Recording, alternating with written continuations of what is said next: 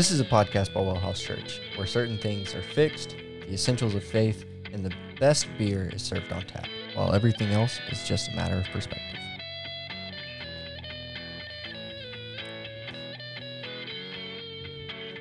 What's cracking, beer lovers? What up? We back to drink some more beer and talk about the Bible. Talk about the Bible. I'm actually excited. I'm proud of myself today.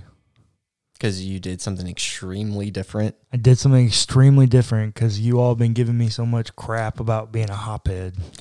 I am proud of you. It's is still a heavily hopped beer based on what the can says. Well, it's uh, it's just made by a brewery called Hopworks. which insinuates a decent amount of hops. all beer has hops. Yeah, but the level of hops and the kind of hops you use make it different. Oh, it But- does. It absolutely does. Um, but yeah, no, he got a sour. I did. So uh, apparently, Hopworks Urban Brewery is out of Portland, Oregon. Hey, that's a good brewing city. Um, it's Not a as good as Houston. Hey, St. Arnold. it's true. It's not as good as Houston, but Houston's not as good as Fort Collins, Colorado. no, that's true. It's the brewing capital But of the hey. nation. St. Arnold's hit us up. Um, We want a partner. It's independent craft, uh, certified by the Brewers Association. It's 5.6 ABV. It's a recyclable can, which I love, um, and it's a it's called a Stoner Fruit Apricot Sour. The stoner That's Part that's throwing me, me- off a little bit. that that Um, leads me to believe that it's heavily hopped. Yeah, I don't know. So if you don't know, beer lovers, um, hops is a cousin to cannabis in the the greenery family. It's a cousin, and weed is legal in Oregon. So I'm sure they're doing some play there on their words and their marketing. Um, so you actually see that pretty common in like IPAs and, and heavily hopped yeah, beers. yeah, yeah. They'll they'll like purple um, haze IPA. yeah whatever. They'll make jokes um, related to weed, and it's funny. Yeah, hops hops is a cousin to cannabis, and it is what it is. Um, Yeah. so you just got to know, and that's that's why they make jokes like that. Um, I am not a sour fan. Um, yeah, Clayton is not. We were at the store, and I was like, "Hey, dude, you want to drink this sour?" And he was like, "Uh, no." yeah, I've drank many a sours in my day. Uh, In my day, you old person. uh, it- well, actually, like in Belgium, sours are moderately popular. yeah, Um, and I've drank quite a few, and I just I can't get there. yeah. Um, and so um, I have an amber that I'm super excited about the the Thirsty Goat, um, 6.8 ABV. Um, yeah, I, I don't know what else to say about it other than I mean it's it's an amber. I've never had the it before. name's cool. Thirsty goat. Thirsty Goat, yeah, that's pretty That's cool. cool. It reminds me of that How I Met Your Mother episode with the goat. Oh, with the goat. Yeah, Yeah. with the goat. Um, what was what was the goat? Missy, Missy, Missy the goat. That's Missy right. the goat. I don't know how you almost forgot that. That's our mom's name. Yeah. Uh, oh, oh, hey, this is important to mention. Didn't know this, just read it. Uh, bottled and brewed in Houston. Hey. Or I'm sorry, not in Houston, in Austin. Oh, but- love that. Love it. Love it. Love Texas beers. Yeah. Anyways, I want to get into this. All right, let's do it. Cheers. Cheers. Oh, shit. Wow. I need my monk.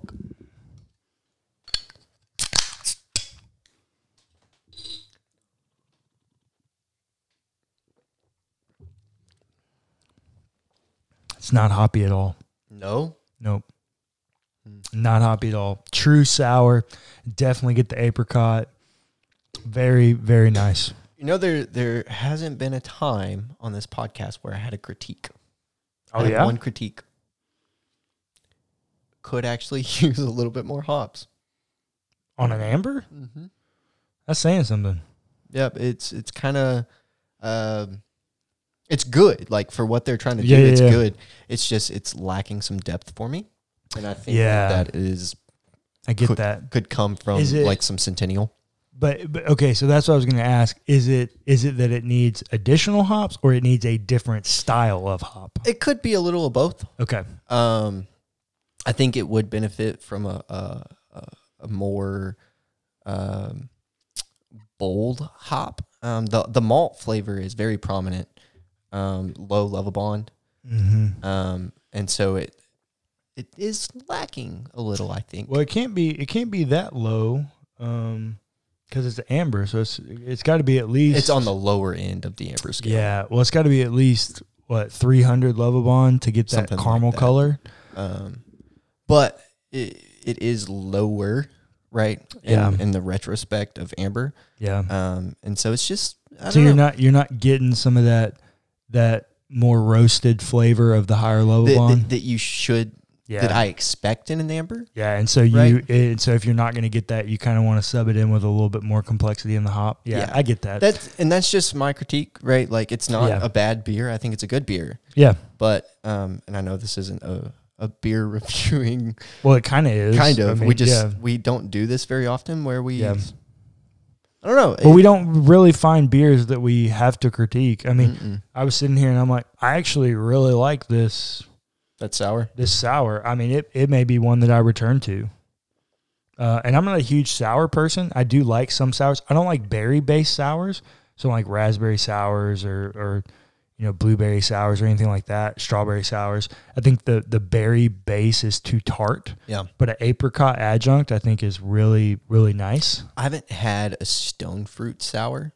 Mm. Um, I mainly have had like berry yeah, sours. I don't like the berry sours. Um, I've never done like an apricot or a peach or something like that. I also um, don't like super high citrus Sours. sours, like lemon or lime or orange. I don't like those. I have had those. I don't like those. Yeah, all those things they're, they're just too tart. Yeah. So, all right. Well, We've done the beer portion. we've done the beer portion. Uh, before we get into the theology portion, I want to make a cat like I want to make a disclaimer. Oh.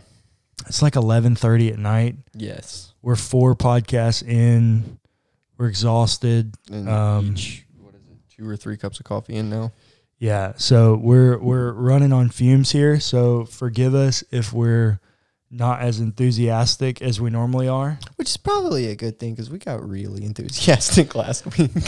We did. We got really enthusiastic the last couple of weeks, but we're both just really passionate about the Bible, Yeah. and we we want to show people. I mean, oh, you you have a, a story about the last couple episodes of, Oh, in this series. I do. I forgot. Yes.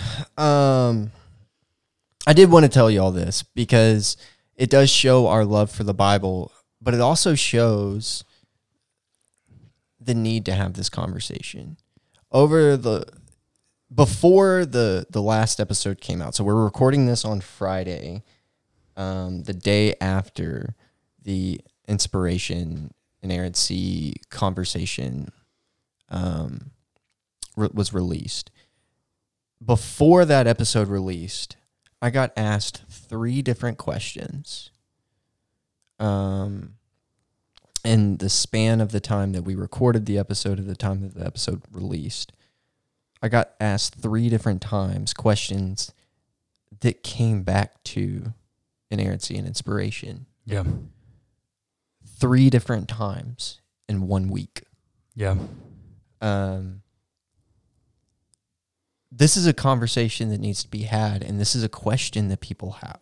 yep, Um, and it is becoming increasingly more. Um, how do I how do I word this? It is becoming increasingly more. People are becoming increasingly more aware that the Bible is not perfect. yeah, absolutely. um, just not even necessarily like biblical scholars, while Yeah. that is happening too, but just general people, right? Um, just churchgoers. yeah, They are, and not some of them aren't even churchgoers. A, a couple of the people that ask me don't attend church regularly. Yeah, well, and that's that's the point that I would make. I think before we we were able to get away with certain things around the conversation of inerrancy because people just didn't have the resources accessible to them to Yeah. fact check. Yeah. But we live in an information age. We live in the digital age. We live where more information is available to the average person at their fingertips than has ever been true, even for people who were in places of resources. Um, which is both good and bad. yeah, absolutely. It, it is a blessing and a curse. And so people are now able to check it across one another. And I just feel like we're we're playing a, a weird game of jump jump rope that almost doesn't need to be played because people have these questions and they have the ability to Google and and ask these questions to Google and get a number of answers from a number of different perspectives. Excuse me. And from a lot of perspective, like from a lot of traditions that honestly don't care about inerrancy. Yeah, no, that's that's a fair point. I mean, That is a fair point. that's only an American evangelical position. Yeah, more or less. I mean, Um, or or people that American evangelicals have reached. I have talked to uh, many Catholics about this, They they couldn't care less. It's Well, a pointless doctrine to and them. and lots of them are like, "What? What does that mean?" Yeah. like they don't. This not even a conversation, that yeah. they have, so they don't even know the terminology. Yeah, it's not it's not on their radar. And so I have to explain. Oh, well, it's that the Bible is without error, and most of them are like, yeah, they're like really? Yeah, like this is a question for you guys. Like, yeah, um, I mean, remember for them, uh, apostolic succession and all that stuff. Like, It- It's a different kind of conversation. Scripture is not the end all be all for a Catholic. um, so yeah, no, that's solely us that are Yeah. asking this question. Yeah. So But with that- all of that, I wanted Clayton to tell that story because it, it it goes to show that like this is a this is a question that people have. This is a conversation that people are having.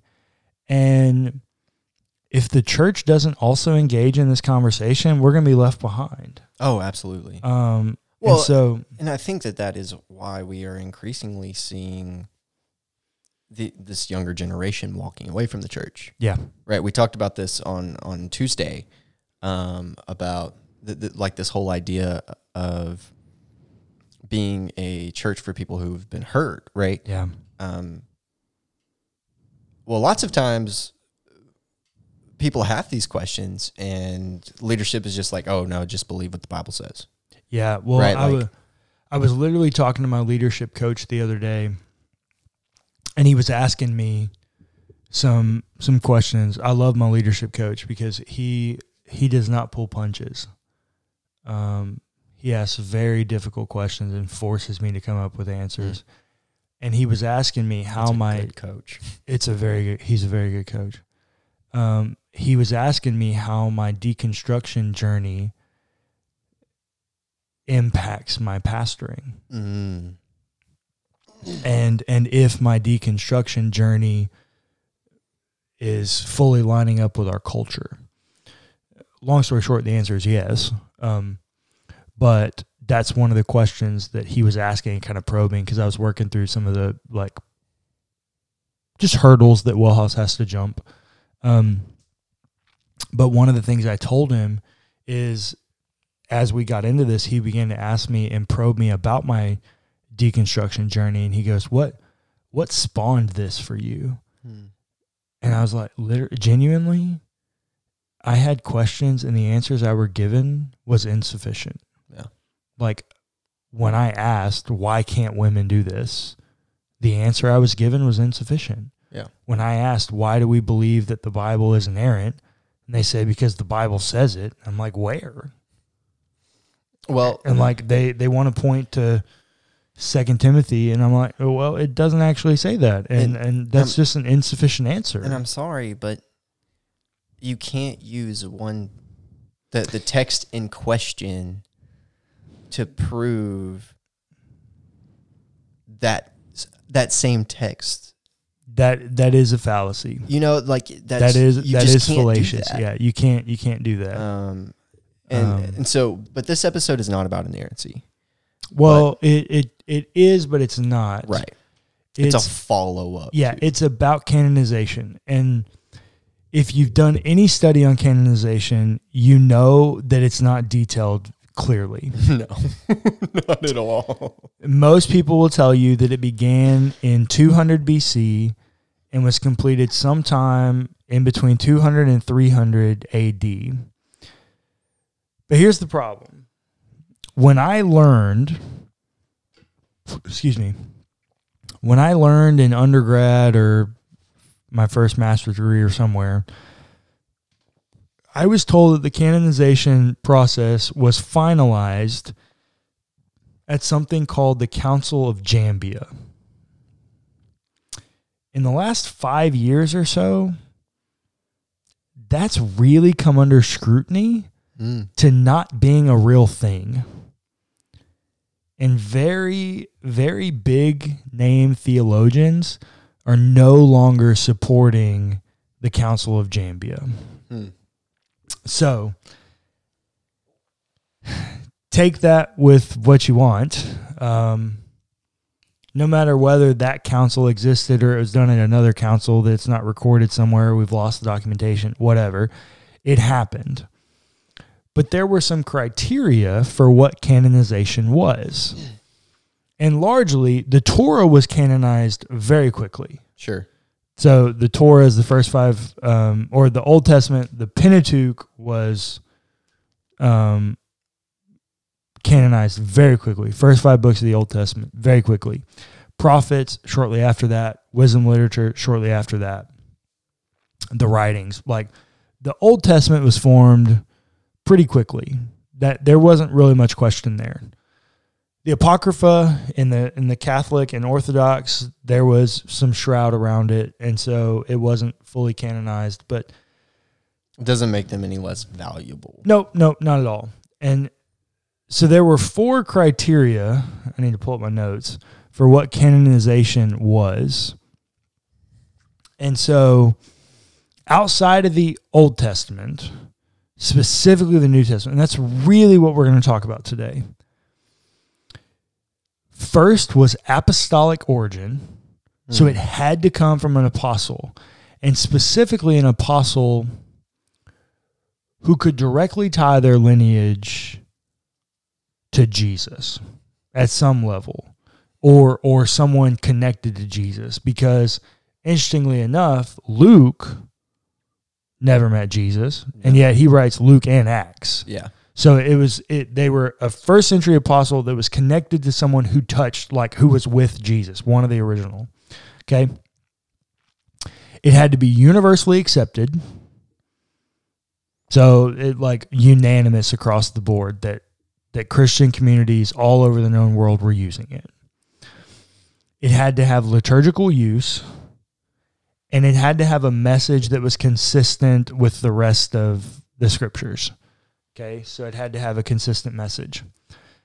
Now, few things there. Let's take those. Okay, apostolic origin. Is that true? Did all of the New Testament end up from apostolic origin? I mean, kind of depends on interpretation. Um, we know a lot more about it now Yeah. than we did back then. Really kind Um, of depends on interpretation. It really does. I mean, Because Paul never directly walked with Jesus. well, but Paul does say that he met Jesus on the road to Damascus. Sure, sure, sure, sure, sure. But and and yeah, that but he's also form but he's also an apostle. Right. He's not a disciple. He's not one of the twelve, but he's a an apostle. Yeah. and that's what it was. Apostolic origin. Okay. So, but we know a lot more about them now, and we have questions about some of the authorship. Yeah. For instance, we have no idea who wrote Hebrews. No clue. That might not have been an apostle. Maybe not. there's pretty substantial evidence that says that John the apostle did not write Revelation. Yep. There's pretty ample evidence that First and Second Timothy and Titus weren't written by Paul. Yep. There's a lot of evidence, and I I say it all the time. It depends on which side of the bed I wake up on, where I'm at on this issue. I, I can't decide if John, the Gospel of John, was written by John himself or the followers of John after his death, or some combination of both. Um, but Does his, that really matter? well, his followers are not apostles. No, but I'm just saying that like, and and this is the that that's my point, right? Like, it, in the overall scheme of things, does that matter? Uh, to the council, obviously, to the canonization process, it mattered. Yeah, but like, why? Yeah, but here's the deal. So there are lots of other things that are written by apostles. That aren't Yeah, they're Canonized. called the apostolic fathers. You can go look them up. Yeah. I, I have a copy. Um, excuse me, very valuable resources. One of them is titled the Epistle of Barnabas.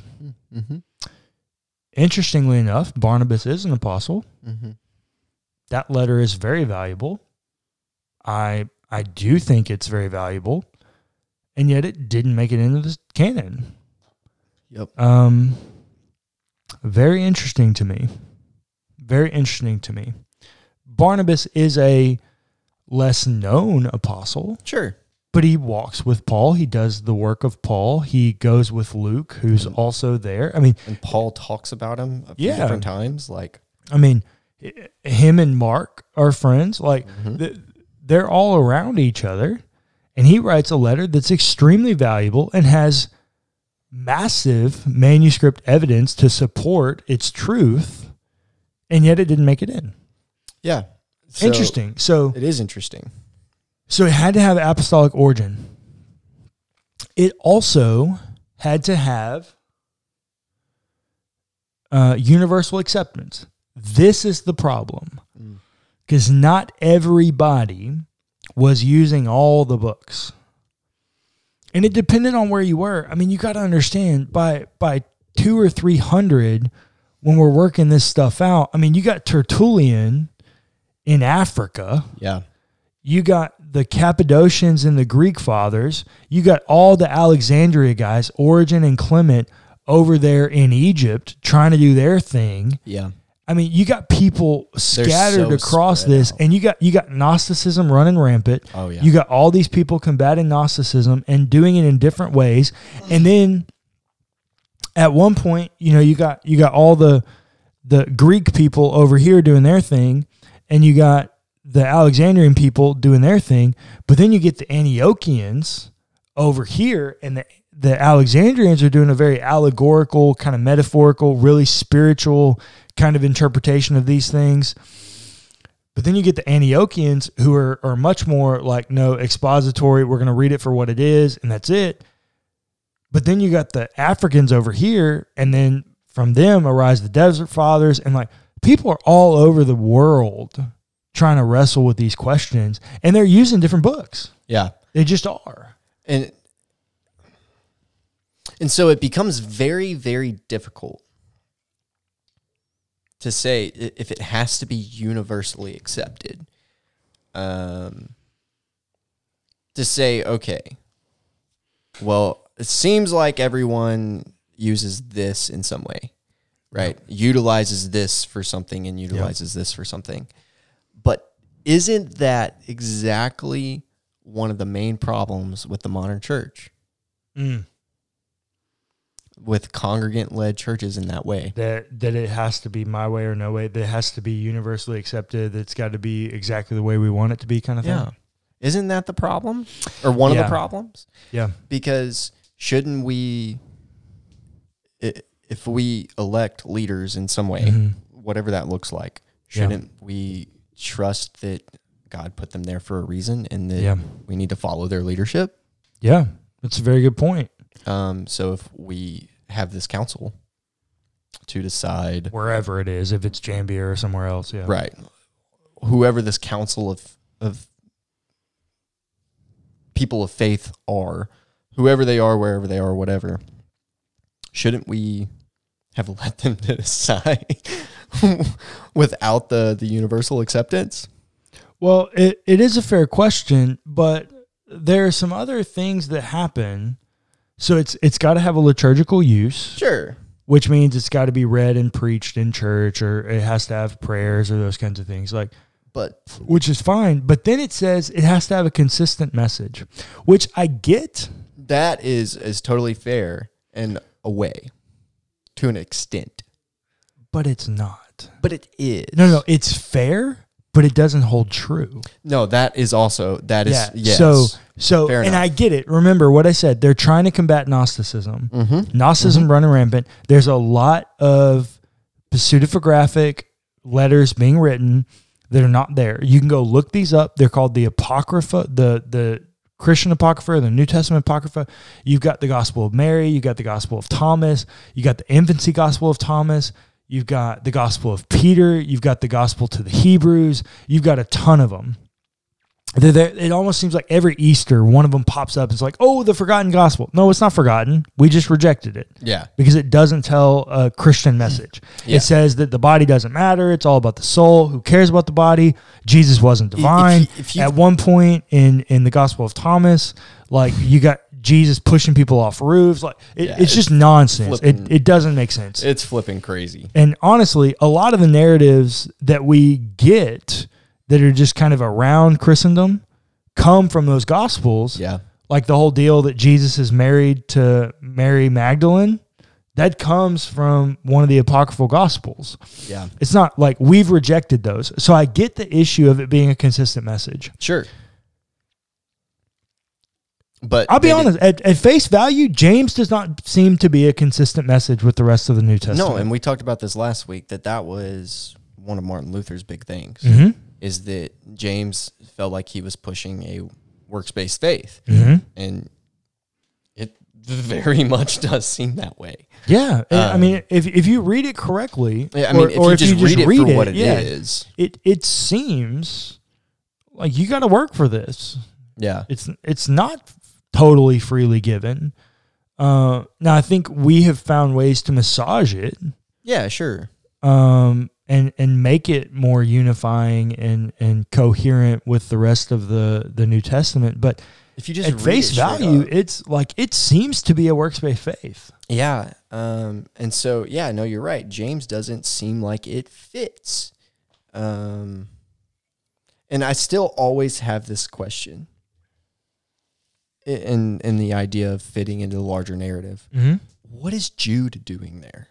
Yeah, Jude's a weird one, as as well as honestly Philemon. Yeah. Also, yeah, no, that's a Philemon point. is a really interesting one as and I don't and I don't want to speak I don't want to speak on Jude because I'll be honest uh, I'm just not it's not a book that I'm super comfortable like like- expositing and talking about. And, well no I would exposit it but like it's not one that on a whim I could talk about I'm a Yeah. Paul guy I'm a For sure. Gospels guy I'm not a general epistles guy No, I I don't get know that. those as well I have read Jude several different times trying to answer this question, like, what is it supposed to? What is its function here?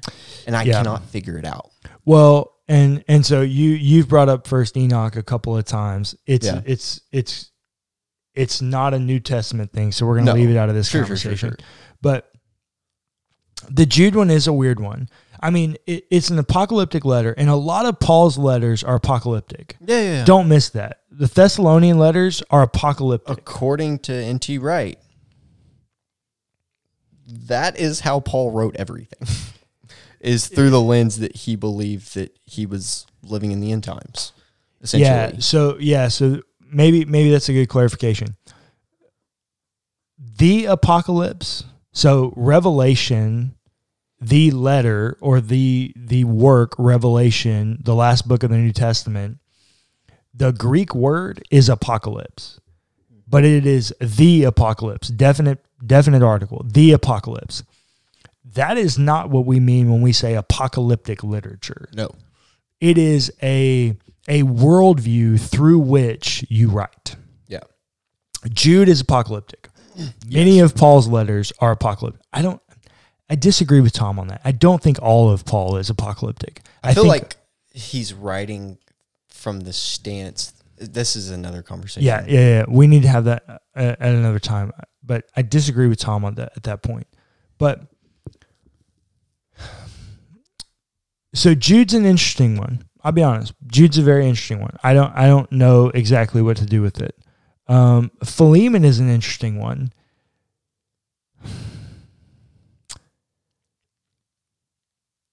Let me say, I'm glad Philemon is there Sure. because I do think it's valuable. I do think Paul is clearly rejecting slavery in that text. Yes. And if you know anything about Wellhouse, you know that we're diehard partners with Elijah Rising. Shout out, you know, ending sex trafficking through prayer, awareness, all those things, and great candles. Intervention and restoration. there you go. Uh, uh, like I said, forgive us. We're tired. Previous uh, Yeah. volunteer. Yeah. Um, they hold that letter very seriously Elijah Yeah. Rising. Love that. I'm glad sure. it's there. But I also go, okay, what what's going on? Because slavery is still a thing in two and three hundred AD. Yeah. So it's like, what, what? Why is that there? Um, and to be honest, it doesn't. It doesn't promote a consistent, like a consistent message, because No. Paul says in two other letters, Colossians and Ephesians, where he gives household codes that, by the way, he stole. at least the format of a household code. He stu- a household code. He stole from Plato. Yeah. Or He tells he tells slaves to obey their masters. Yeah, he does. So this whole idea that the canonization process was dead set and undeniable and no question, it's just a false narrative. Yeah. It's not set in stone the way that we want to believe that it is. And so the, really the the point of this episode um, was to tell you that there is always questions Mm-hmm. and there's always gonna be questions Yep. and it's okay And that's okay. and you know what we've said this multiple times on this podcast we've said it on other podcasts um if god if your god is not big enough to handle your questions there's something wrong If your God is not big enough to handle your questions in the most loving and pastoral way possible, your God is whack. Yeah. We need to be comfortable with accepting these questions um, and accepting when people ask questions. Um, and not everyone is going to see it the same way. That is why there are three different versions, accepted versions of the Bible. Um, and when I say versions, I mean versions of canonization, not, Right, not right. translations. but- Catholic, Protestant, and Orthodox. yeah. And all of them are fine. All of them are valid. Yeah. Um, we use the one that we use because that's the one we use. Yeah, Right. it's our it's our tradition. I, and I do think, well, I don't know. Yeah, it's the one we use because we use it. I don't. That, legit, I think that that's just the best way to say it. Yeah, it. I don't have another reason to tell you. Why you shouldn't use the Maccabees or Yeah, I I've read those. I I don't think there's anything that I go ooh that leads me to believe like that shouldn't be canonized. Yeah. Um. no. No more than James, anyways. And actually, what's hilarious is in our uh, homeschool curriculum growing up, Mm-hmm. um, was written by a fundamentalist tradition. fundamentalist tradition. Yep. um, they told the story of the Maccabees to me whenever I was, I don't know, The hammer. yeah, when I, when I was like uh, what, probably sixth grade ish. Yeah. Yeah. They told that story. And I'm like, Yeah. I've never heard this before. This is interesting. Why have I never heard this before? yeah. Here's what I would say to end to end this conversation because honestly, I'm exhausted. yes. Um,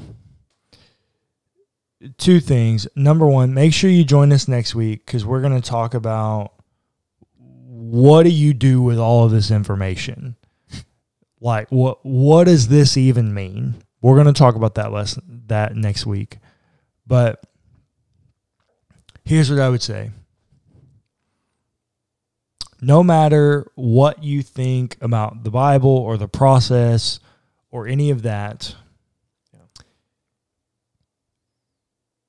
yeah. two things. Number one, this is where faith comes in. Yes. This is where we say, hey, you know what? We've got to have faith that God is in control and God knows what He's doing. He's not leading us astray by giving no. us a book that we think is uh, flawed. And that is that is something that we do need to to actually speak on a, a bit here because that it does seem to be the common question. Well, if the Bible does have some errors in it somewhere, how can I trust it at all? How can I trust anything that it says? Well, that's a great question. How can I trust you at all? Because you have errors. Exactly. And God uses you. Exactly. God uses me. I have errors. I, I don't I think that's just a, a flawed idea that that because it's somehow from God and used by God that it must be perfect. Because I'm from God, I'm made in the image of God. God is uh, near and dear to me, and He's watching over me, and, And He Spirit- uses me. the spirit and- is a part of us. Yeah, and I screw up all the time. Yeah. Like, why? Why does that somehow make the Bible disqualified or me disqualified? Because it doesn't. It doesn't.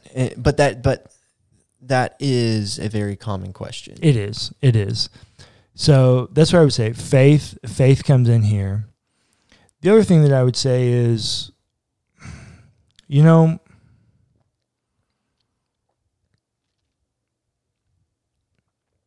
it's not only about faith. It's also about just the understanding that God's given us something that no matter how you feel about it, that, and this is what I like to say all the time the Bible, first and foremost, if you're reading it correctly, reveals the character of God. Yeah. If it doesn't do anything more than that, if if if, if it let's let's forget the whole idea of revelation. Let's forget the whole idea of inspiration which we're going to have to talk about, but let's forget those for a minute. If all it did was record the activity of God and and show us the character of God, It's doing its job. wouldn't that be enough? What have we said multiple times? And we should put this on a flippin' t-shirt. The Bible is there to help you to learn to participate in godness. Yep. That is its sole purpose. Yep. And I stand by that and I will say that till the day I die. The Bible is not there for any other reason Nope. except to help you participate in godness. So, in some ways, we as Americans in the American church need to learn something from our European counterparts um, and our Orthodox and Catholic and Catholic friends.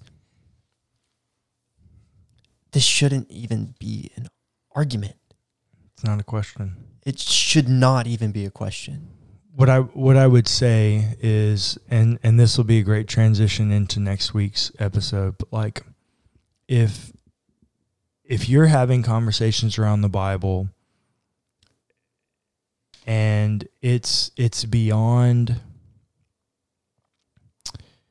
it's beyond just enjoyable dialogue about how you as a person beloved by God and made in the image of God can better participate in the character of God, you're reading the text wrong. That's what it's there for. It's for God to reveal himself to you and for you to better understand the manner in which he's asking you, he's inviting you to participate in his image and nature. And if you're not getting that out of it, you're reading it wrong.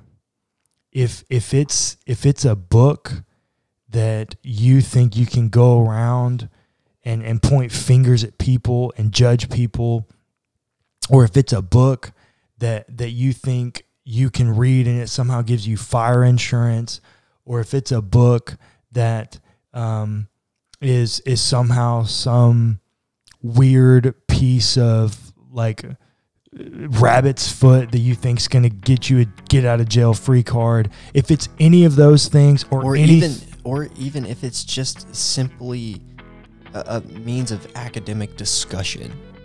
Yeah, if it's any of those things and anything other than communicating the character of God to you and showing you how to participate in the character, nature, and image of God, Yeah. you're reading it wrong and you've missed the point.